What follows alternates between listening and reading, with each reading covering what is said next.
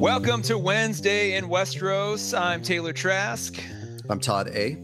And we are back. It is season seven, episode five, Eastwatch.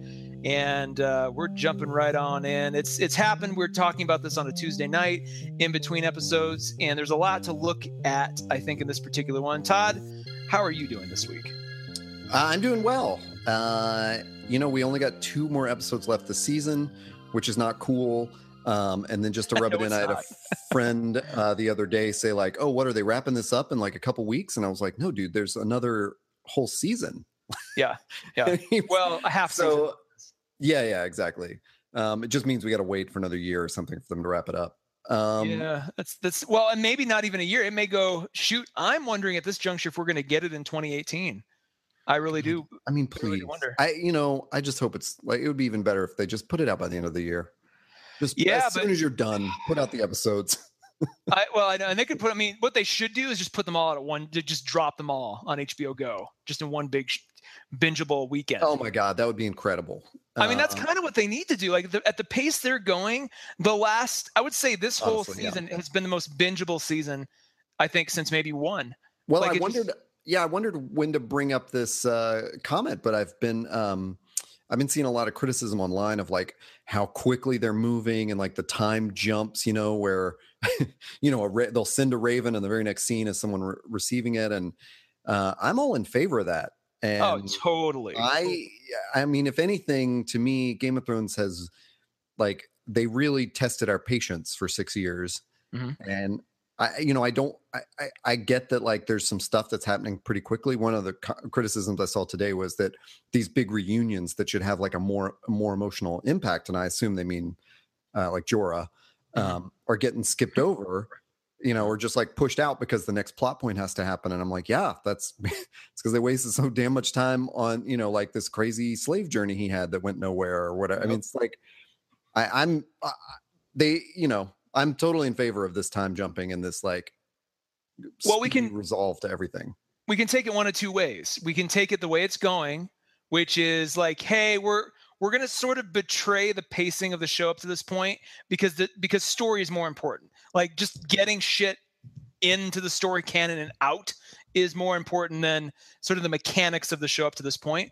I, I like that. The other option is to do it, and I'll always use this comparison, what Lost did, which is, hey, we've set a tempo and we really don't want to mess with that. So even yeah. though we have like, you know, five seasons worth of story to cram into like a season and a half, we're just going to take our time. And that yeah. was, I think, universally agreed upon as not the best or optimal decision. So well, I, I, I would I just got kind of, yeah, I'm with you. I got kind of worried in the first two episodes this season that that's what they were going to do and that oh, this sort of this short season was going to be all these slow dramatic unfoldings and the next season would be like sort of six big battles and i thought that would be that'll just be worse for the pacing you know oh totally but uh, overall i've been i've been pretty happy with this season in fact, and it's made well, it's made sense too, right? It's made sense in the, the logic of the story. For you know, people might say, "Well, why we haven't Daenerys hasn't even attacked King's Landing yet?" I'm like, she doesn't need to, no, right? No, no. It's like the Save way, yeah, and but the, what they've shown us, like, ha, it it all makes logical story sense in the way that the show has set it up. They're not doing something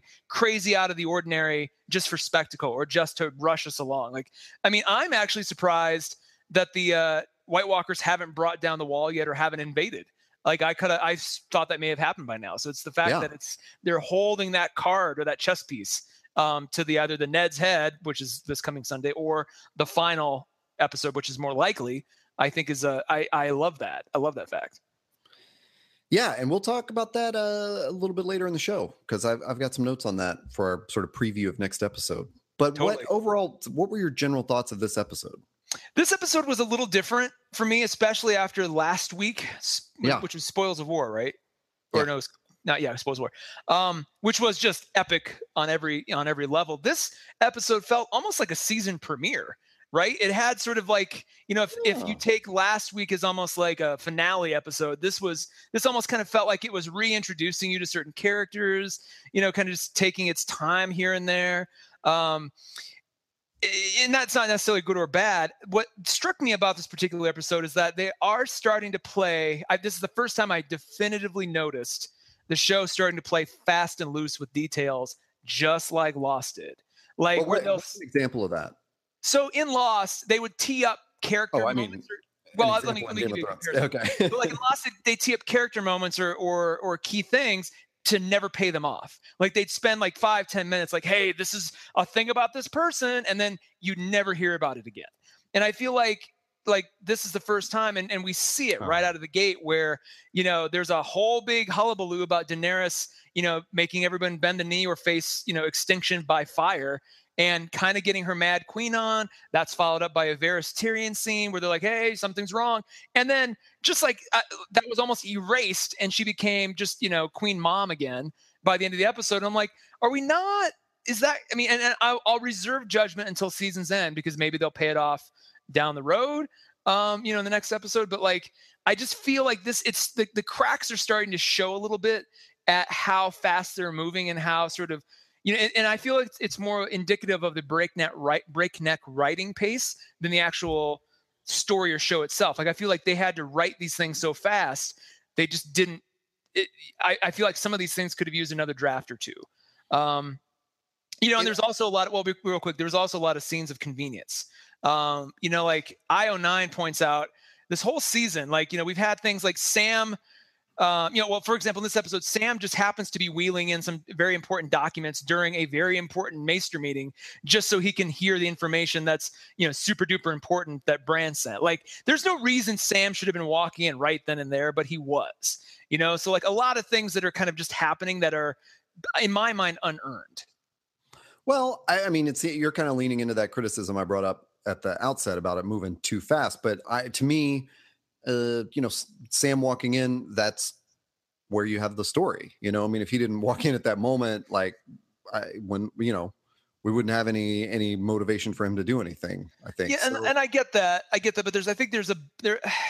Benioff and Weiss and their their writing cohorts have proven they they typically reach for a higher standard and like I felt like that was almost like a lazy kind of like, well, we'll just he'll just be there when it happens. And it's like, well, no, he could he there's another way you could have done that.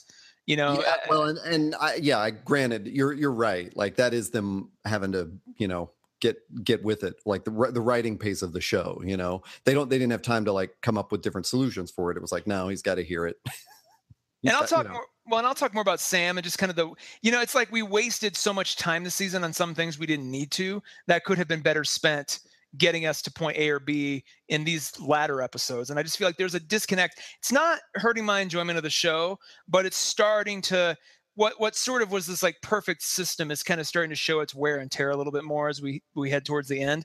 And I feel like honestly, it, it, it and this is the writer and me coming out.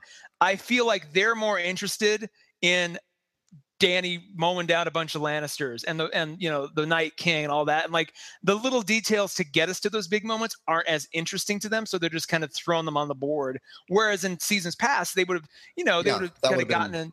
Yeah, yeah, The, the details would have been as important or just you know were more interesting than the the end game. So I feel like it's kind of a little bit of a shift. I, again, I'm still rolling with it, but uh, you know it's it's worth pointing out. Yeah, uh, you know. Uh, I, I, I don't know how to I don't know how to how to justify those two things. I I grant that like what really, you know, drew us all into the show were those long character developments and things mm-hmm. like that. But um and I don't I don't you know I know it's too harsh to say they they wasted a bunch of time somewhere, but you know I mean I, I, I all I, I I don't know you know I just hope that when someone sits down and writes like a you know definitive criticism of the Song of Ice and Fire and its adaptation Game of Thrones, they point out like, you know, there are some big flaws in in adapting this work and and just in the novel and George Martin's novels too. I mean, they just, you know, like we've said, uh, like I've said at least over and over, those last two go nowhere. Mm-hmm. And it's you know, I mean, you talk about like empty exposition. I would much rather trade that for dragons mowing down Lannisters. Let me ask you this: pretend, put yourself in the the minds and bodies of Benioff and Weiss, who have been working on this now for seven years. This is their yeah. seventh year because they would have started in 2010, maybe before, but definitely in 2010, writing season one, which came out in 2011. Um, you know, like they've been with this seven plus years. if that were you and you were adapting the same exact thing, would do you feel like you might get burnt out? You know do you feel like you're like oh my god we've been doing this largely on our own you know because they they have some co-writers but they pretty much carry most of the the heavy weight. Do you think that they're just like kind of burnt out on this? Like they're already talking about their next hbo show which is also getting a lot of controversy.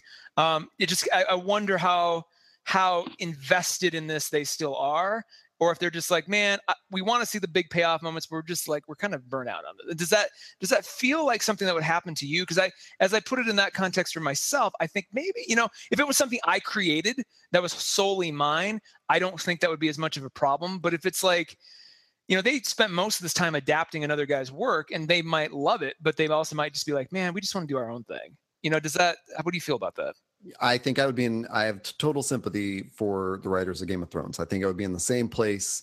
Like I would feel, you know, they started this probably thinking that that Martin would be done with at least one more book, which yeah. originally, well, originally it was going to be a trilogy. Then it was going to be five. Then it was going to be just one more to wrap up. Now it's going to be two more to wrap up. You know, it's like, uh, I they how how could they have known that you know seven years in they would they would not have his instructions on how to end it. So, yeah. Exactly. Well, before we go on any further, I'd like to introduce, she's just flown in on her dragon, Emily Kelly, first of her name, marker, or sorry, maker of video games, mother of cats, Khaleesi of fan theories, the get turned, and of course, ruler of her condo, Emily Kelly. Welcome. Hi. This, I think the intro gets longer like every week, but I kind of like it. it does. I told Taylor I was adding things. I like Khaleesi of fan theories. That's my favorite. We're just gonna keep going. We're just gonna keep going until, and we'll just start playing purple. You know, like uh, let's go crazy behind it. You know, just like, yeah. but this is a great. It's a great time to bring you in, Emily. Um, I don't know how much of that you heard, but like, what what was your overall impression of the episode? And I guess take that into a bigger question. What's your up to this point now? What has been your impression of season seven uh, thus far?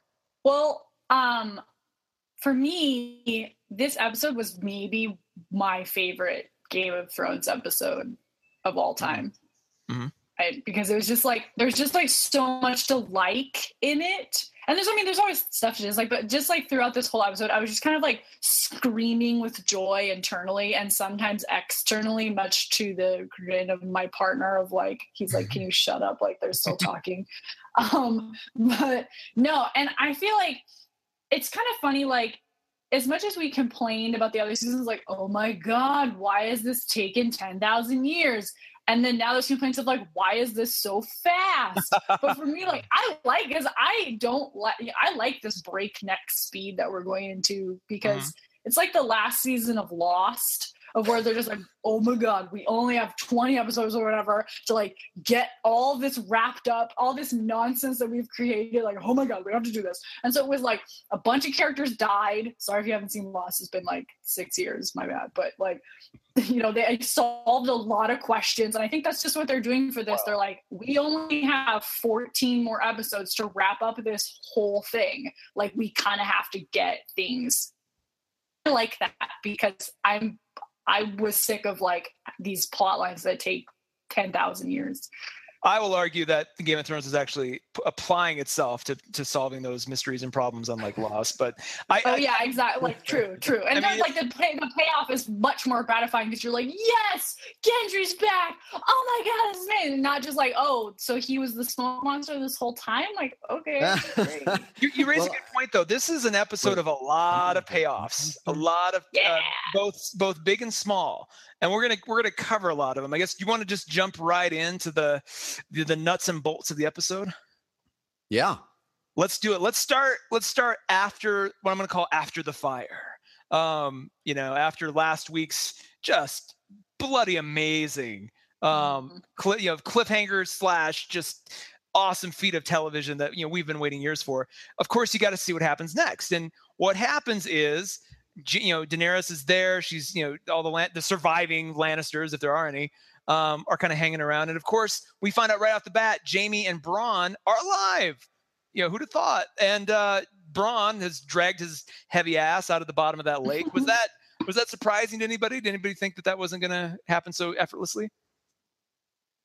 I mm, no.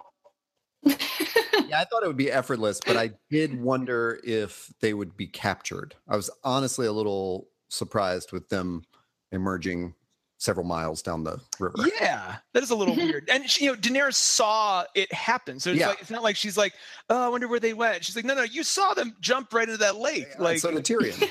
yeah, like, and then and then there's this weird thing where they set up the secret meeting later between Tyrion and Jaime. They could have gotten there if they'd just taken them prisoner and then said, "Oh, you know what? Why don't we have Tyrion deliver Jaime to Cersei, and they can have this sort of." Oh my God. Armistice talk. See, right, okay, right there, perfect example of what would have happened, I think, in seasons past. And I'm just like that. Like that seems like a classic Benioff Weiss move. Well, it's, I don't think we wanted to see Jaime as a prisoner again. I mean, then yeah. it's like we're just repeating the same crap over and over. So but I, Tyrion I, as his captor, I think it would have been it had a little different context. You know, they were going to like knock off his hand again or anything like that. You know, he was. It was almost like a dig. It was almost like a you know a political prisoner you know more than just a prisoner prisoner but i don't i i you know there's been a lot of consternation about well Jaime's armor weighs x amount of pounds and you know there's no way another single man could have dragged him all the way up. Bronn must have been really strong and i'm just like those are the details i don't really care about like i'm like it does it who cares like it's it yeah happened. it's also like she burst three dragons from a fire and stone eggs okay but you're Thank worried you. about the, the the weight of his armor yeah it's yeah. fine yeah. But we so we see those guys, they make it out. Daenerys is then, and I love the shot of Drogon kind of oh my god slumbering on top of the hill. And like I, I will say this about this show. They so, so, so understand how to like render CGI dragons. Like the everything we saw last week and this week, Drogon looks killer. Like literally and figuratively. Like he looks amazing and dangerous as hell. Like, and just the fact that he's kind of like a lazy cat, you know, who's just got done playing, mm-hmm. like hanging out on the mountain while you know his mom is is reading everybody the riot act. I thought that was just a cool looking shot, and I love too where. You know, Daenerys is like she's doing her spiel that we saw in the trailer. She's like, "Bend the knee or die," and like you know, right away, like you know, a bunch of a bunch of guys like immediately bend the knee. And I'm like, "Yeah, that probably would have been me." It's like I'm not, yeah. I'm not screwing around here. I, you clearly are the the winner here, and well, uh, in fairness to Daenerys, uh, because I give her so much crap, she, it wasn't really that tyrannical. It was very, no. it was very level headed and like we're gonna stop the wheel that it just crushes all of everyone except for the Cerseis of the world under yeah. it. Mm-hmm. So you know, I she yeah she was saying like I'm not gonna be your Cersei, and which I thought was you know that that's that's where she should be. That was a good thing. Until, well, until she burns Dickon on, Dickon on his dad. Well, well never. Did you have a problem with that? I I didn't have a problem with his dad, but it just it if I was one of the Lannisters and I'm like okay, or one of the army anyway, and I'm like okay, we know Cersei blew up the Sept, and we know like you know uh, they you know the, during the Battle of the Blackwater they just burned everybody with, with wildfire. Here's our potential new queen. You know, and, and yeah, she said I, I have to do it. I can't make empty threats but just the fact that you know this she could have made an exception or could have maybe finessed that a little bit more. I don't know. Maybe, maybe not. It just it almost I would have if I was bending down right then, I would have been like, I this kind of feels like more of the same to some to some extent. You know, she's just burning whoever crosses her. Um, Emily, you stood up for uh the Tarlys' loyalty to uh uh you know um whatever house they were Tyrell house that they were yeah, pledged to. Tyrell, so how do you feel Tyrell, about this? Yeah this burning? Uh, um, I mean, it was sucky, and I think you could kind of see it like really in like I could see it on both sides. Where you know Tyrion was right to argue like you can't just go around burning a great house of Westeros. You know that doesn't make it makes people afraid of you. It doesn't make people want to follow you. That kind of logic, and I get that. But she was right of like I need to make sure that they know that I'm serious. Like that I can't just say, "Hey, bend the knee or die," and then not kill anyone. Like yeah. that. And she and she was. I think she was very respectful to him, to Tarly. Yeah. Like she called him my lord, and and you know allowed for this argument with Tyrion of you know that the son would be spared and whatever. I think she went around it, it went about it in a good way, but it it is kind of sucky that it has to happen. Even though in the books Randyll Tarly is like way way more of a dick because we see him a little bit more dick and dick. Um, so it's kind of weird, but I think it puts us in this position now where like Sam is in a really like I mean, awkward sort of position. If he doesn't know yet But he's, I mean, he's, essentially lord of of the of that house now, isn't he? Yeah, like, I mean, it, from a technicality, the father had disowned him, and that's why he went to the wall originally. But I'm sure that they could make an argument like, "Look, he's dead, and my son, this is my last remaining son," and blah blah blah. You know, like I'm sure something will come about it. I don't know if he'll actually be named Lord of of Hornhall, but or Horn Hill, whatever it is. Um, but it does make it, it very interesting now that Sam could be a bigger player in the game, just besides you know reading books, well, not listening to I'll, his girlfriend. I'll tell you what's just what's just shocking is that I am on the other side of this. mm. totally, totally in favor of Dickon and Randyll uh, getting burned. Mm. Yeah, like I'm not sad about it. yeah. I mean, I I just thought the whole uh, you know, w- the last of their house kind of thing was a weak argument. And um, I, I almost wish Daenerys had been stronger and said, like, yeah, they participated in wiping out that other great house. So now their house pays. Ooh, good. Uh, That's so yeah. I was, mm-hmm. yeah, I I just thought, yeah, you. I mean, uh, Tyrion could have been more I, I, I don't know. I appreciated Tyrion sticking up there because he is the Westerosi like you know lord. He's he's in that world and she's not. Mm-hmm. But so I thought that was true to his character. But he could have been a bigger critic of your loyalties seem flexible. I would have yeah. said it seems like you don't have any loyalties. Yeah, that's so why don't point. you shut up and take the black? Um, eh, anyway, that's a good. Point. Well, let me ask you this then. So, like, no, but that's I like your I like your context there. So you you're painting this to be pretty reasonable, which then almost makes Tyrion and Varys's dialogue right. that we see next almost all the more worthless. Because that's that was that thing where you know they they tease it up in the trailer. Varys is like you need to get her to listen. And it's just like it had all these like overtones and foreshadowing of like she's the her mad king tendencies are coming out oh my god. And it just mm-hmm. it didn't go anywhere. And it's like and especially if you todd had that point of view i'm sure many others did too like what was the point of that scene if anything? You know it was it just another wasted sort of scene? I mean we always sort of bring it up to make fun of it i think but or i do. Uh maybe in george r. r. Martin's outline to benioff and weiss it said there's like a bullet point that was like Varys and Tyrion will discuss whether she is a mad queen. And so they're like, yep, check that off. well, he does that. say too, like she's not her dad or whatever, like she's not Aegon yeah. or a- Aerys or whatever. And so, but still, yeah, it was like, I just think of it too, like I always bristle at scenes like that of like, don't keep trying to tell her what to do. Like, hey, yeah. men folk, like she she knows what she's doing. Like you were the ones who gave her all this terrible advice before, and now she's getting it for herself, and she's finally winning. Like, you know, I think that they still have this sense that they need to be in control of her, yeah. and they need to just check themselves and buy some dragons. It was kind of like a Jewish mother scene, you know, like you know, like uh, the young upstart son is off doing something. They're just like, I don't understand. He's he's really putting himself out there. I'm a little nervous. He's gonna he, uh, he's he's he's he's he's too much. He needs to pull back a little bit. It just it was that sort of had that vibe to it where they're just you know they're like just gossiping behind the scenes, not really doing anything, not really t- not giving it any meaning or purpose. And I get I I feel like I'm a little bit more perturbed by scenes like that only because that's 5 to 7 minutes now that could have been used for something else that you know, we need they need to get a little bit more efficient on where they're putting their time unless Todd like you said it's just a checkbox which would be hilarious if that's that's the case. I'll well, now you, I, I do want uh, uh, Woody Allen to come in playing that character that you ah, just uh, embodied. Um, I mean, that's that's what Varys reminded me of. He's just like, I don't know. She's a little worrisome. I'm just like, Varys, come on. You you knew what you signed up for. You knew what this was all about. You knew what yeah. she's gonna do. This shouldn't be surprising to any of you. I, it's either it's like they've planted it because later on she's going to do something else and they're going to wonder about it, or mm. it really, you know, it just feels like kind of a checkbox thing. I think in seasons past they would that would have been a developing thing, yeah. but you know, it's sort of a nod to the past uh, way yeah. of storytelling, but mm-hmm. they just can't dwell on it. They don't have any time.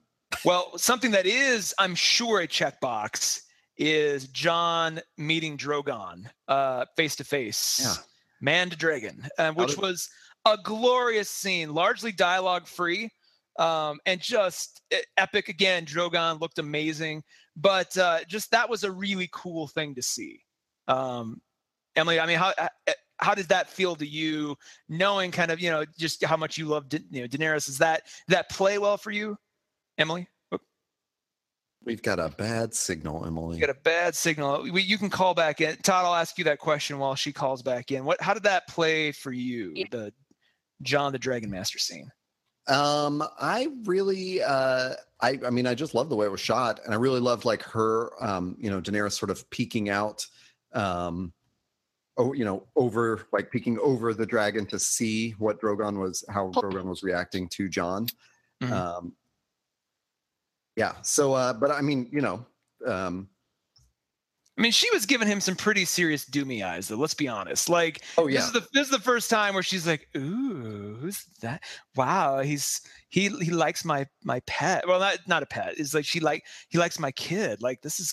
It, it, it did kind of feel like you know like that's that uh, single mom meeting like the dad, you know the the dude who'd be really nice to her kids. You know, just kind of had that vibe to it.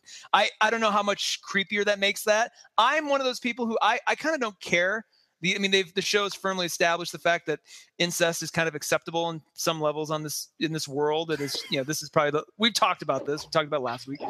This I feel like you know, it's if they end up hooking up, I'm not going to be so I'm not going to be put off by it. I think it kind of needs to happen, you know, yeah. at this juncture. I think um, it's a and, foregone conclusion. Well, uh, I say that because Benioff and Weiss said it in one of the after show things. I mean, not, a, they didn't like totally confirm it. They just said like obviously they have to start falling for each other. So. I have a th- I have a little theory I'm going to throw out there. Then this is I'm not at all original, um, but it occurred to me during that scene that a song of ice and fire could easily refer to their child. um, yeah, I mean uh, that's not unheard of because where is the reference to that? Um, I believe it's uh, there's something about someone singing a song of ice and fire and i think it's Rhaegar so i think it's sort of like Rhaegar was singing a song of ice and fire when jon was born so mm. um because there's a lot of there's a lot of discussion around is jon this and like you know is his half targaryen half stark lineage is that like is he really the focal character and i bring this up because back in the day like george r. r martin was first approached long before the show started to adapt game of thrones as a movie and the whole pitch was make Jon Snow the lead character. We'll follow his journey. So we would have we would not have seen hardly any of the other stuff we've seen, like you know uh, Ned and King's Landing, all that stuff would have been cut. You know, we would have maybe heard about it or you know seen reference to it, but it would have been Jon Snow's journey. Um, I'm glad that didn't happen, but just the fact that that was kind of the pitch makes me wonder if Jon Snow is like you know if at the end of all this, if if we're if we're you know we're kind of plotting which characters you know have to make it to the end which might get knocked off. I wonder if he outlives Dany. I don't think either of them is going to outlive the other. Hmm. I don't. I don't know. Um, I think there's a. Di- I mean, you mentioned the, the, like their child being the Song of Ice and Fire, but at least book wise, and I think in the show, it's been confirmed like she can't have any more kids. Oh, um, I did yeah. not catch that at all. Interesting. Yeah, the em- Emily and I talked about that. Um, I think we we mentioned it. We may have mentioned it on the preview that just Emily and I did mm. um, that uh, Daenerys it can no longer have children after the like witch uh, um, Ari Maz oh, or whatever yeah. her spell to save Drogo. So. Yeah. Let's move on though to probably one of the again more frustrating uh, I don't want to call it a waste of time so much, but just it was again just a, a frustrating scene, and that's Sam and Gilly old, over in Oldtown. And you know, we we start. Uh, we talked a little bit before about the scene where Sam comes into the Maester meeting, and you know that it was what it was. And Jim Broadbent's you know trying his hardest to sell that scene, but it just kind of felt again to me a little a little limp. I mean, that could have happened any number of ways. Um, but I think what what was more interesting was just his scene with Gilly. And I remember I, I as that was going on, I I IM'd you, Todd. I was just like, dot dot dot. That scene where Sam wonders why the hell he brought Gilly along.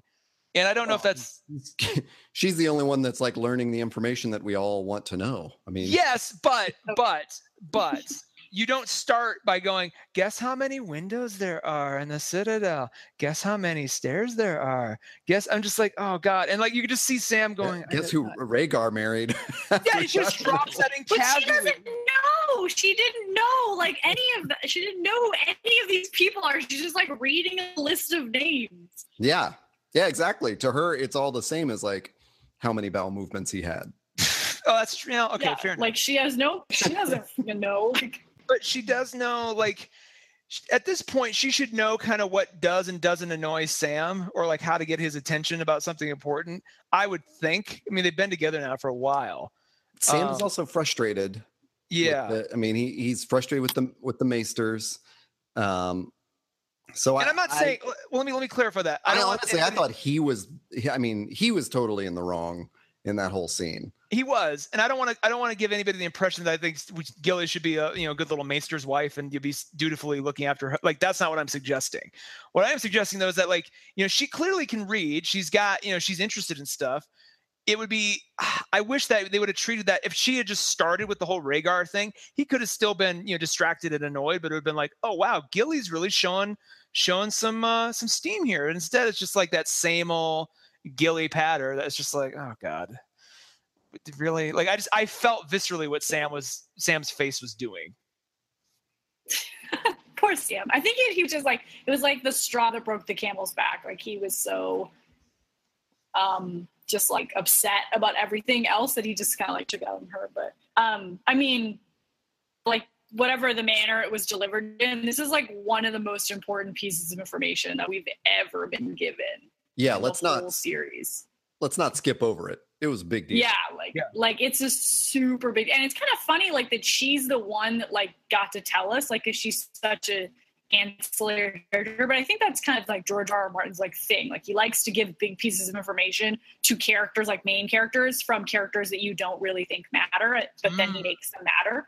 Mm-hmm. Um, because for this, like there was always if you were in the camp like the L plus R equals J camp, like mm. I was for so many years, like you always thought like there was something more to these stories, like that Robert Baratheon said that she was kidnapped, that she was raped, like all this stuff. Like, that there's this long standing stuff about that they were in love and that Rhaegar really loved her. And this really does wonders to prove not only prove that he was in love with her, but now it means that Jon is a true-born Targaryen, mm-hmm. Even if it's still secretly true-born. Like that, that matter. It it will matter. It will be a big deal, not just to Jon but like just to the greater world of us who have this impression of Rhaegar Targaryen, and to to Dany probably too, to know that her brother was was a good man. Mm-hmm. Um, Emily, do you I, think- I just like as soon as they talked about it, I got chills. I was like, oh my god! Like I can't believe they're telling us this. Yeah, I, on one hand, the first time I watched it, it felt like that information happened so quickly. Like I was screaming at the screen, like "Holy shit!" And then when I rewatched yeah, it, I, I realized no, it actually took like a minute or so for her to get that out, the annulment back and forth, you know, conversation, and and it was just great that that information, like you know, I perceived it as happening so quickly when when it was set at a pretty normal pace. It wasn't totally slipped in there. It was it was delivered. Like we got yeah. all the information yeah. we needed, I think. But Emily, do you think that's one of those things that may have been in George Martin's outline that he gave to Benioff and Weiss and said, you know, here they really did get an annulment, or do you think this is something the showrunners have just made up? Um, I think that the, that is probably correct. Like that he always meant to reveal that. So, I mean, just from a, a geographical uh, lesson about Westeros, where um, Ned that we saw, where Ned gives birth, or where Lyanna gives birth to John Jon Snow, whatever his Targaryen name is, um, is in Dorne. Jaehaerys. Jaehaerys, yeah. so the Tower of Joy is in the Red Mountains of Dorne. And so the Ooh. fact that it that they had said, oh, he, they went down to the secret ceremony in Dorne really right. lends credibility to this whole thing. Like that maybe she was already pregnant and then they went down to Dorne and and she had been living there um, in secret while she was pregnant and then after the war that she was still down there. So I mean, I think he he he definitely planned to reveal all this kinds of information to us. Mm. I that's I for some reason did not realize the Tower of Joy was in Dorne. Like that's a very that's a crucial kind of little detail there. And um, don't we know why Rhaegar left her in the tower? I mean, uh, yeah. Do you know? I mean, he yeah, like it's not. I don't know if they ever say it outright, but it's basically like Robert Baratheon is pressing in Um, you know, they're winning the war, this rebellion, and Rhaegar just, you know, I think he did it to shield her and to try to lead Robert Baratheon away from wherever they were. Because um, that's why Robert Baratheon goes to the Trident, um, which is in the Riverlands, I believe. Mm-hmm. And so then Ned goes to Dorne to try to retrieve Lyanna. And I think that Rhaegar led Robert Baratheon to the field of battle purposefully so that mm. he would never know that that child was not his son, mm. that the child was Rhaegar's and not Robert Baratheon's because they weren't yet married. Um, that's that would be my guess. Um, and also that I think Rhaegar was just kind of a he he loved his dad despite his terrible qualities, and I think he just you know he would have felt bad um, not uh, you know coming up to the challenge, you know, being called out like that. Right. What's in, what's cool about all of that is that it we never like there's never a flashback at least yet where like we see Rhaegar. It's we we know about Rhaegar purely from other people's stories about him or from the the hole he left behind. Mm-hmm. You know like all the you know kind of the legend of like which is kind of cool. Like it kind of makes this like mythic he's almost like a mythic character in that sense. You know like and just the fact that his you know Jon being his son demonstrates a lot of what's you know good about Lyanna, but also good and wonderful about and true about Rhaegar. Like we get mm-hmm. to kind of get glimpses of him from all these different angles to create the character. It's almost like his ghost is kind of constantly present in the show, and it's just the story, which I I I love. I love that. That's yeah, it's um, cool. Let me ask you both this: Should Sam have left Oldtown? Is that a good decision? Uh, again, on my first watching of the episode, I it felt rushed and I didn't understand it. Like it just felt like this is not really in character for Sam for him to get so flustered and leave. But on, you know, I, I know it's been building. He's, you know, he's been flustered by many, the slow pace of things in the Citadel. Uh, but on my second watching, um, you know, noticing how many scrolls he grabs, uh, I was a little bit better with it. I just felt like, dude, all the information is in the Citadel. Why don't you just stay there and secretly send ravens? Yeah, um, yeah. But you know, he's got the sword. He's now the lord of his house. I think, I think they had to get him out of there quicker. And George R. R. Martin's already left him there for like two whole gigantic novels. So yeah, yeah. I mean, book six could just open with like, and then Sam rejoined Jon, and we would be yeah, yeah. So. Where do you think he's gonna go though from here? Maybe back to his house. I don't know. Yeah, because I think it is legit on the way because that's why they went there before. Like, well, he first they, he was going to go there because he wanted to leave Gilly or whatever, and then the dad said no.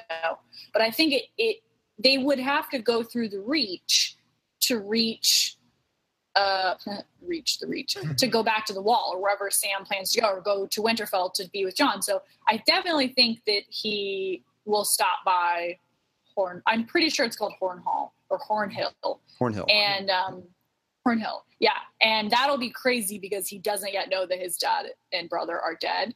And um, I think that could be sort of a sort of a game changer if they do, like we, we talked about earlier, but like if he is made the the Lord of Horn Hill, he is now a pretty powerful player in Game of Thrones as that almost everyone else in the reach is dead, like that their houses are gone. So yeah. Interesting. Well, let's move on to Tyrion, Jaime, and Jaime Cersei. I'm going to kind of lump these all together, um, just Lannister sibling stuff. I think you know, in terms of both of those scenes, because Jaime, you know, is, is, the kind of the key character in both. It we see again, Jaime. Um, you know, he's kind of proving himself the less adept sibling. You know, Cersei and Tyrion are always the, the fast thinkers, the more intelligent ones, and Jaime is not, he knows it. Um, you know, he knows he's not as smart as Tyrion and, and, and Cersei. And I love the fact that of all the actors on the show, I, I would give credit to Nikolaj Coster-Waldau to he's really taken a character and has evolved it on a really nice organic line from the very first episode where he was, you know, the villain of the show. Him pushing Bran out that window kind of teed off everything. Hero. Um, and it was such a dick move. and now he's he's um now he's like you know he's got some he's still got some dickish qualities but he's got a lot of complexity and he knows his kind of place in the lannister family and it was just interesting to see him you know have to face tyrion on, in, in one context and then face cersei in a different context and how he reacts to both and you get to kind of see you know I'm not sure there's as much love, brotherly love, as there once was, and I think there's even more love between him and uh, he and Cersei now. Um, I don't know. Does that does that Tyrion Jaime scene did that do anything for anybody? Take it away, Emily. Um, I just really, you're totally right about Nikolaj. Nicholas, um, he's really come a long way. Just, I mean, the character too, but as an actor as well. And he's really great, especially in these last couple episodes of when he first sees Tyrion and he is doing this thing like that men always do when they're trying not to cry is when they're trying not to look at you or they're like tightening their jaw a lot. and that's what he was doing. Like you could see the tears in his eyes and this this kind of like tightening of his jaw. Like I don't know really what he was thinking of whether he was good, like it was glad to see Tyrion, or he was still feeling this like hurt of betrayal of killing their dad. Like, but he just like there's so many, yeah, all at once. Like there's so many emotions that like went through his face that was so beautiful and like so well acted. Um I don't, you know, it's I definitely think there's a lot of love lost there. I still think he really loves Cersei, but I think he's a little bit more wary of Tyrion now, especially that he's with Daenerys. It was definitely an interesting, a very interesting scene, and it was kind of what we've been hoping for. That like Bronn was kind of the the bridge of these two characters again. Yeah. Um, that he was the one that brought them together. It did show. I, I did like the fact that there wasn't a lot of sentiment between Tyrion and Bronn. He just like he left as soon as he hooked those two guys up. He just he you know moves on, well, which is very you know I yeah, like. like bye. But I like that because like from the beginning, Bronn himself said like I'm just I'm just a sellsword man. I'm not well, your friend. Yeah, and they reiterated that at the beginning of the episode where it was like, "Yeah, yeah you're, like, you're war, you. pal." yeah, yeah, I like that because uh, Bronn's a cool character. You want to like him. You want him to be more virtuous than he is, and it's nice that the show reminds you that ain't, that ain't just going to happen. You know, it's he might have a cool moment later on, but like he's still going to be basically kind of a scumbag, and it's nice to kind of get that that check. I did like Tyrion's sort of breakdown at you know just the thought of Tywin. You know, he's like he he kind of cracked. He's like he knew I was innocent and he was going to have me executed. He's like, what the what the hell do I do with that? You know, and Jaime didn't really have a good answer. Well, I think, and back to Emily's point about like you know what what Jaime was feeling in that moment. I think Jaime had had made this choice that he could live with, which was he told himself that he would kill Tyrion. If you know, I'll let him go, but I will kill him if I see him again. Mm-hmm. And that sort of allowed him to be with Cersei and kind of suspend his disbelief or, you know, suspend his judgment of Cersei. Like he can live with this obvious lie that he's mm-hmm. telling himself about about Cersei. Um, if he lets if he never has to see Tyrion again, Tyrion's sort of like his uh, you know the the conscience of the family. Or, mm-hmm. mm-hmm. Um, yeah. So Ooh, I like that. I like that. Um, yeah. Do you think? Okay, so speaking of lies, do you think Cersei's pregnancy thing is true or false? Is she faking it? Uh, she's not faking it. Think I think it's real for yeah. sure, and it's funny because like they all aged up in the show compared to the books, but like in the in the books, she's still only like me late twenties, early thirties. Like she could still definitely get pregnant, um, even in that world. I mean, it'll be hard, I'm sure, but no, I think she's for for real pregnant, which is another sort of like game changer of like, oh god, like now she has something legit to fight for again. I'm gonna say I'm gonna take the road that she's faking it. I think this. I think she, after seeing the utter devastation of the dragons and knowing Jaime's like, uh, we can't do this. That was kind of her last card to play. It's her going. I, I'm gonna lose my brother's loyalty if you know here pretty quick if I don't sucker him in somehow. And that's, she knew that would be the easiest way. The only caveat to that, where I could be convinced otherwise, is that Qyburn was hanging out in her room before Jaime walked in. And he pointed it out. He's like, why was he in here? She's like, he's my hand. And I'm just like, yeah, but what was he doing? Like anytime Qyburn's anywhere, some, some dark shit's going on somewhere. Yeah. You know, so I, like, yeah, I agree with your evidence. Like that is the way she can hook Jaime, eh, you know, even eh, more into this. But I don't know. That, I think the other thing is, like you said, uh, that she, you know, this was the only way she could kind of get him over the destruction that that you know she saw with the dragon, but she didn't actually see that destruction, and he did. I mean, I know that was your point, but uh, I got the impression from that scene that she still doesn't really believe that they are as screwed as they are. You oh, know, totally. here's Jaime trying to give her the straight truth.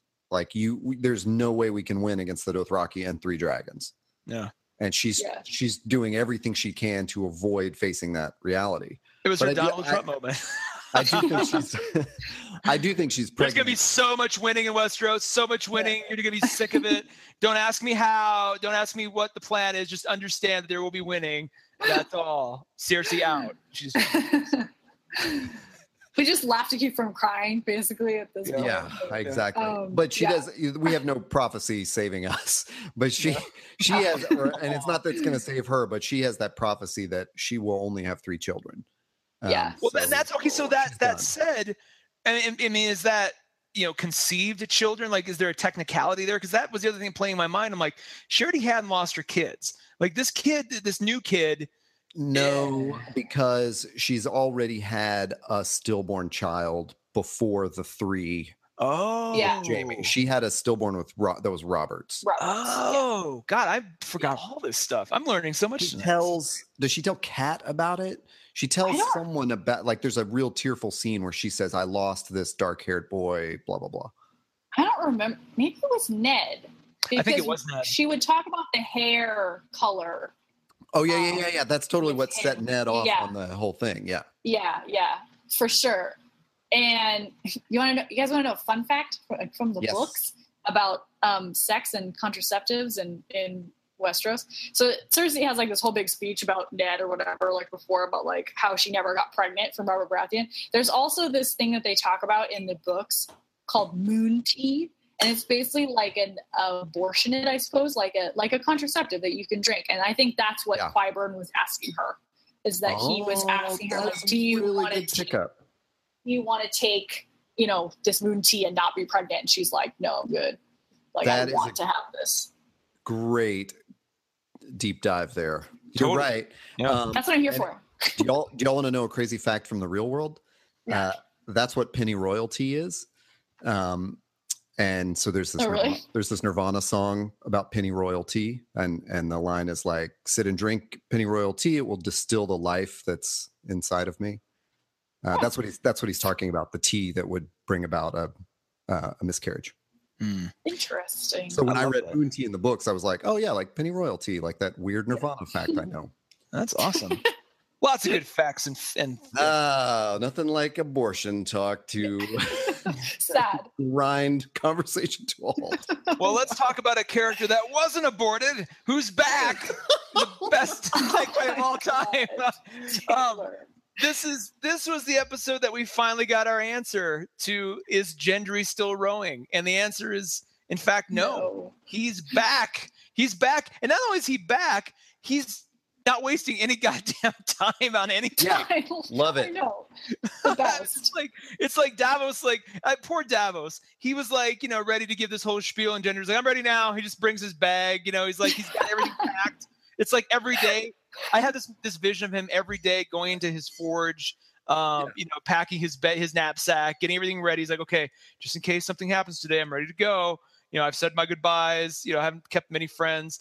Um, I just I just love the efficiency, and it keeps happening throughout the rest. Every time we see him in oh, other oh, yeah. scenes, he's just like, "Yep, um, I'm Gendry." Like his scene with Jon is hilarious because Dad was like, "Now your name is." He's made up a fake name for him. He's like, Clovis. "Your name is yeah, Clovis." and you don't say this and you don't say that. And he's like, "Hi, I'm Gendry. I'm Robert Baratheon's son, and our dads were friends, and I'm gonna be your friend." And Jon's yeah. just like, "Okay, uh, right, yeah, sure, good." And Davos is just like, "Why the hell am I here?" Well, but it's perfect, and there's so many minor characters. Like to your point uh, that we opened the show with, like about you know where we're speeding through some things. Like that's mm-hmm. exactly like Gendry. I mean, he was not he was a minor character, but he was never one of the main, you no. know, protagonists. He was always like Emily said, an ancillary character.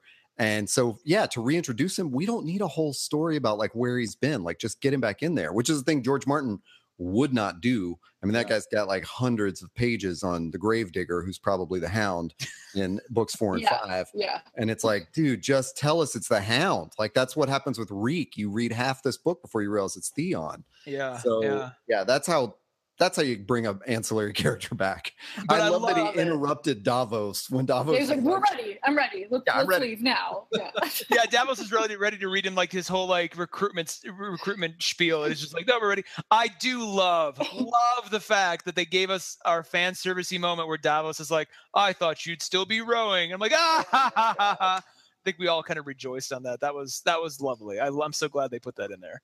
Yeah. yeah. This was another of the scene before, like when they read the Rhaegar thing. This was another when when Davos said, "I have business in Fleabottom." I just go, "Oh Oh my god!" I was like oh, hitting, I was like hitting Peter, like, "Oh my god, this is it!" Like he's coming back, like, "Oh my god!" And then you go to the this the Street of Steel, and it's and it's him. I was just like screamed a little bit because I was like, "Oh my god!" Like this was such a cool way to like bring him back finally. And I think yeah. they said like the, the showrunner said like it wasn't a question of if we were going to bring him back, it was how. Like, and this was yeah. such a good way to bring him back. I didn't even think, and when he said flea bottom, that didn't even occur to me until we saw the Smith, yeah, uh, the Smith Forge, and I was like, oh my god! So like you, yeah. you noticed it way before I will. Well, like, he said, yeah, because he said like when Davos sends him off in the boat, like they talk about it when he's locked up, like, oh, I grew up in flea bottom too, and then they like flea bottom each other, like talk like, did you really? You know, they have all this each like, other. go back, so they like go back and forth, like, but I grew up in the street. He's like, I grew up in this, so like that's how they bonded. And then when he said he Davos told him to get in the boat and like go row for King's Landing, go this way. And he's like, Are you sure that's what I should do? And he's like, No. He says it back to him in the scene of like, You were right. Like this is I'm right under the Queen's nose, and she never knew. So as yeah, soon as he said yeah. Fleabot, I'm like, Oh my God, we're gonna get to see him Finally. That's so cool. What do you think his end game is is in this story? And and take that along with the fact that he's got this bitch and hammer that he's Ugh. forged that looks just kick ass. Which is that do either of you know is that a i mean that was the same hammer at least uh, stylistically the same hammer robert carried is that do i yes. remember that correctly? Yeah robert wielded a hammer. I don't think i'm not sure what it looks like they've never really i think he actually has it in like season one they show him having it like holding it um, and I think it may have been more square, but yeah, there's like his whole thing of killing Rhaegar Targaryen in the Trident, and he smashed Rhaegar's breastplate with the hammer and mm. smashed all the rubies and sapphires on the armor into the Trident, and made a lot of soldiers very rich men who collected the rubies from the Trident. Mm. Mm-hmm. Interesting. I guess Todd, what do you baller think? AF. Hell yeah. Well, there's a great there is a great artist depiction of that scene in the uh, World of Ice and Fire book. Just a beautiful illustration of these two guys horseback, and you got Robert with the antler sort of helmet on, like with his giant ass hammer, and Rhaegar with mm-hmm. his sword, just like clashing. It looks killer. Looks amazing. Um, Todd, what do you think Gendry's or Gendry's rather um, end game here is? Do you why bring him back at this juncture? Oh, I have no idea. I uh I mean is that just fan service? Uh, Emily, do you have an idea on that? I, I think we talked about this in the fan theories um, episode that we did about Gendry, uh, that he is a pretty accomplished smith. And now that yeah. they have this mountain of dragon glass, they're going to need someone to help make these weapons for them. And so I think that's going to be his ultimate purpose. Is he's going to be, you know, this sort of Hephaestus like yeah. character of outfitting the the armies of the living with these dragon glass um, swords and you know shields and whatever else, knives. Um, but I, I think he's just kind of like a companion to Jon too, to, to show that you don't need to be true born, or I guess we know Jon is now, but you know that that you're your parentage doesn't define you. And I just, yeah. I mean, I just really like him. Like, he, and I think him and Arya are probably going to hook it up. But that would be cool. Other than that, I think he'll just smith like a bunch of 14 stuff. Fourteen years old. Uh, no, no I I do remember that your Smith theory, and I like that. Um, I just wonder that when he kind of like flat out rejects it and joins them on the Eastwatch party, uh, if you know if that's the direction for him, and so that's where I don't know. I think maybe there's something about him uh, maybe there's a way of him turning down the you know the, like the inheritance of the crown or something i don't know i'm reaching here um mm-hmm. I, mean, I, I, I think there's be- some lessons he teaches Jon there about being a bastard and not really caring about, you know, what you inherit. Maybe he teaches Daenerys those things. Mm-hmm. um, mm-hmm. Yeah, we should segue right there to Eastwatch. Let's do it. Well, let's do it. And let me jump in with a, a quick little theory. You know, we got the return of Jorah at at uh, Dragonstone for all of like 30 seconds, and he's like, "I'm off again," which is a little bit. I was like, really? I thought. I mean, I I don't know who said it last week, but um, I like the idea of him becoming her new hand after Tyrion's failures. I kind of I thought that would have been a much better sort of route for him. So I'm like, why bring him back just to send him off again? Unless you are looking for a proof. I'm just gonna call it the proof zombie to haul back to King's Landing and show everybody. To just get anybody, you know, any any random White Walkers, probably not the. I just don't see how that's going to work. However, what if Jorah ends up getting bitten or you know like half turned or something a zombie. Point, well or whatever to the point where he can he's a zombie but he can control it or maybe they there's still some humanity in there where he can you know they can bring him back i think you know, it, it would make really good dramatic sense to have Dany see him in that state yeah um, that's all i want now yeah like yeah just, I, I, and I, and I want like this moment where he looks down as it's he's slowly turning white and he's like wah wah and he, he kind of shrugs not again sad but yeah, it's just like, it, what else is he? I mean, are you you're either going to give him a heroic moment on the field where he dies, or that's like, why just bring any random White Walker back? Why not make it one of the guys who's part of that party? Um, that wonderful, wonderful Dungeons and Dragons party that's now formed. I was just like, as soon as as soon as they got to the prison, I just in my head, I was just like, Gendry, warrior, level seven, has joined your party. Thoros of Myr, cleric, level 14, has joined your party. And just like down, I mean, it, just, it was just exactly that. Um, you yeah. know, there wasn't really any reason like, why are you joining the party? It doesn't matter. They just are. Now we're off to we're off to fight some White Walkers. I just I I both love that, but also it's kind of like it was one more example of let's just gloss over this and get these guys out out past the wall. It doesn't really matter. We're just why not? You know. Yeah, this is I definitely mean, not where, when we saw that preview of them in the circle. You know, with uh, uh um the flaming sword. Flaming sword, yeah. Mm-hmm. This is not the mission I thought they would be on. no, right? Not at all. Like I kind of thought they would have. There have been a much more deliberate or more epic reason for them being together, and even like even Thoros of Myr was like, yeah, we don't, you know, that will be revealed in time, I guess. It doesn't matter why we're all going to where we're going. I just kind of thought, at least tell them what you guys are up to. Like, you know, at least you know the Hound could have been like, we're going there because of of this. instead, it was just like no one really knows. We're just hooking up to. They're just gonna go. I mean, go. I stand by my theory about Jorah of that in the in the prophecy of Azor Ahai of like these three things um, that how the how Lightbringer is formed. Of that, um, he first toiled on it for five days or whatever, then plunged it in the water and it broke. Then he stabbed it in the heart of a lion and it broke. And then his wife asked him to stab her in the heart and use the passion from her heart as the flame. I still think that is his end game. Like that Dany mm. to become, because I, I believe Dany is Azor Ahai. I think to, for her to become Azor Ahai, she will, that Jorah will sacrifice himself in that manner for her oh. to, to forge Lightbringer. Um, wow. So that is my theory about Jorah. The other thing is just like it's kind of even if he doesn't die right now, or he's still, you know, when he goes back to Dany, hopefully that this plan works, he can be like, look, this shit is real. Like I saw them. Yeah. Like we Ooh. need to help them. That's well, a good point too. Yeah. One of the yeah. things I'd forgotten about that was in the after show was Benioff and Weiss talking about like way back in season one or whatever when Jon sees that white in Castle Black, they actually mm-hmm. cut its hand off to send that back yeah. Like uh, Robert or Joffrey or whoever was king at that point to, yeah. to, prove like this is a real threat. So mm-hmm. I but but hearing about it in the show, it was like, man, I never would have remembered that. I don't. why are you bringing a whole body back? It seemed like a weird proof thing. Yeah. But I really, I well, yeah, because it I mean, didn't move anymore. Right. Like, but because it was cut from the body. Because I was talking with Peter about this of like, well, why didn't they just do that? Like bring a head or something. It's like, well, I think it has to stay on the person to to continue to reanimate. Yeah. Yeah. Uh, let's, I guess, finish up by talking about Littlefinger's stupid plan. Um, I don't. Agreed. I, I honestly don't know what the hell this is. Again, it's one more scene that I'm like, do we need this? Do we like? Yeah, granted, he doesn't have many many end games left, so like you know maybe his maybe his whole deal is I'll sow some chaos between these sisters.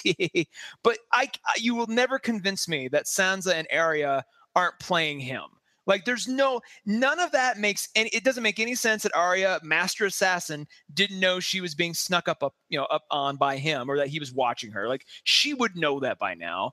It doesn't make any sense that Sansa wouldn't tell her. Like I feel like there's another there's a yeah. coda to that bedroom scene with Arya and Sansa where she's like, "Hey, before you go, have you been keeping an eye on Littlefinger because he's creeping me the hell out, and we need to team up and and or maybe there's a scene with Bronn being like, hey, you guys need to keep an eye on him. He's gonna try some shit, and we need to we need to start unite the Starks and shut him down. Like I just don't see what this is other than a really fun way to put him in his place in the final episode of the Ned's Head, which is this weekend. Hopefully. Hopefully. I don't. Yeah. I, it doesn't make any sense to me why Arya would fall for this. Like, why? I mean, the you know. Uh, yeah, she she already hates Cersei. There, I don't know why she would believe this planted note over, you know, like it, it just seems like she would she would doubt Cersei enough to think she made uh Sansa write that. So yeah, I, I Emily, you mentioned something about showrunners though. oh this. yeah, I didn't understand this scene until I watched the about the episode or whatever later. I yeah. just felt like she's just, and I, I couldn't. My handwriting myself is really bad, so I couldn't really read the handwriting. yeah, right. Note. And so I thought originally, I thought it was the note that that I mean, I was partially right that Sansa wrote to Catelyn to say that Ned was dead, but I forgot that Catelyn was already not there. She was already mm. going off to do something else. Um, and so, it, I mean, it's the same thing, really. That that Sansa had was made to write this letter to tell Robb to come to Bethany. But I think it. I mean, it is a stupid plan. Like I feel like Arya will be like, um, I get it. Cersei made her write this, but it does kind of so you can already tell. Like I wanted to talk about this other scene with Arya and Sansa of where Arya's like be, Arya's just a creepy weirdo now too. Like Bran is like she doesn't say much. She just kind of like lurks in in shadows and like doorways and stuff, which is fine. She's an assassin. I get that. But like, if she's watching Glover, and I like my first when Glover opens his mouth, I always say "Shut up, Glover," because usually he says stuff that's mean against Sansa. But this time, I was I was too quick because he said like you know, we maybe we should have elected you. And then Roy yeah. stands up and says the same thing. And yeah. so I and then and then the Arya comes up into Sansa's face and is all like, why would you let them say those bad things about Jon? And I'm like, or you could just be happy that your family's bannermen respect your sister as a ruler. Uh, totally. Yeah. I think that was the... so weird to me. Right. And it's I, I don't this is one of those problems of when when they take seasons to reunite people uh, I I would just think char- like characterization wise, neither of these, both of these women would understand they're not the woman they were mm-hmm. six years ago when they left each other. Well, we had a whole yeah. scene last week that showed exactly that. like, right, exactly. But so, Arya is like still like, oh, you like nice things, like that. She feel yeah. like that maybe Ugh. she's kind of gotten too deep into this. She suspects everyone kind of stuff of that. She thinks that Sansa is doing this on purpose. And so that so that's my thing about Littlefinger's plan is that maybe she knows Cersei wrote it, but I have a sister too in real life, and I know that there's some little things that stay with you. Of that, there's mm-hmm. some little bitternesses there that can grow and grow and grow, even if they're out of nothing.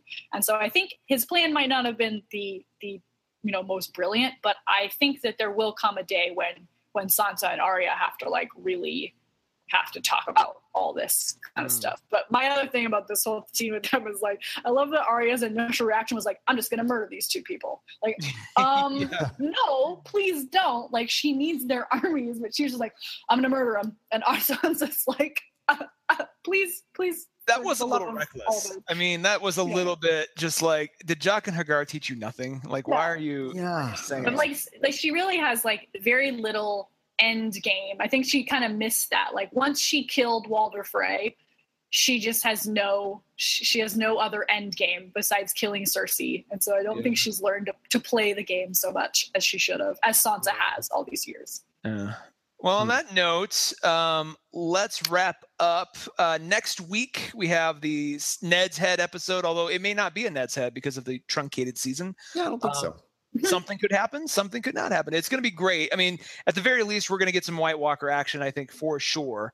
Um, well, I left that quote for you both to see, which was in this interview with Joe Dempsie, who plays Gendry. He said, episode six uh, uh will make. Uh, he said episode four was insane enough, but episode six may even take it up a notch. That's awesome. So I think he oh was Gendry was just brought back to be part of the Magnificent Seven. Oh my god, that's what I was calling him too. Did you see my tweet? Yeah, I'm stealing Emily's tweet. Okay. Oh my god. Okay. Yeah. Because that's in my mind. I was like, I had to count them. I'm like, okay, oh, is there seven? Okay, great. That's what I'm. No, I love I love all these things. I saw seven psychopaths. I saw the seven samurai. I saw the Magnificent Seven.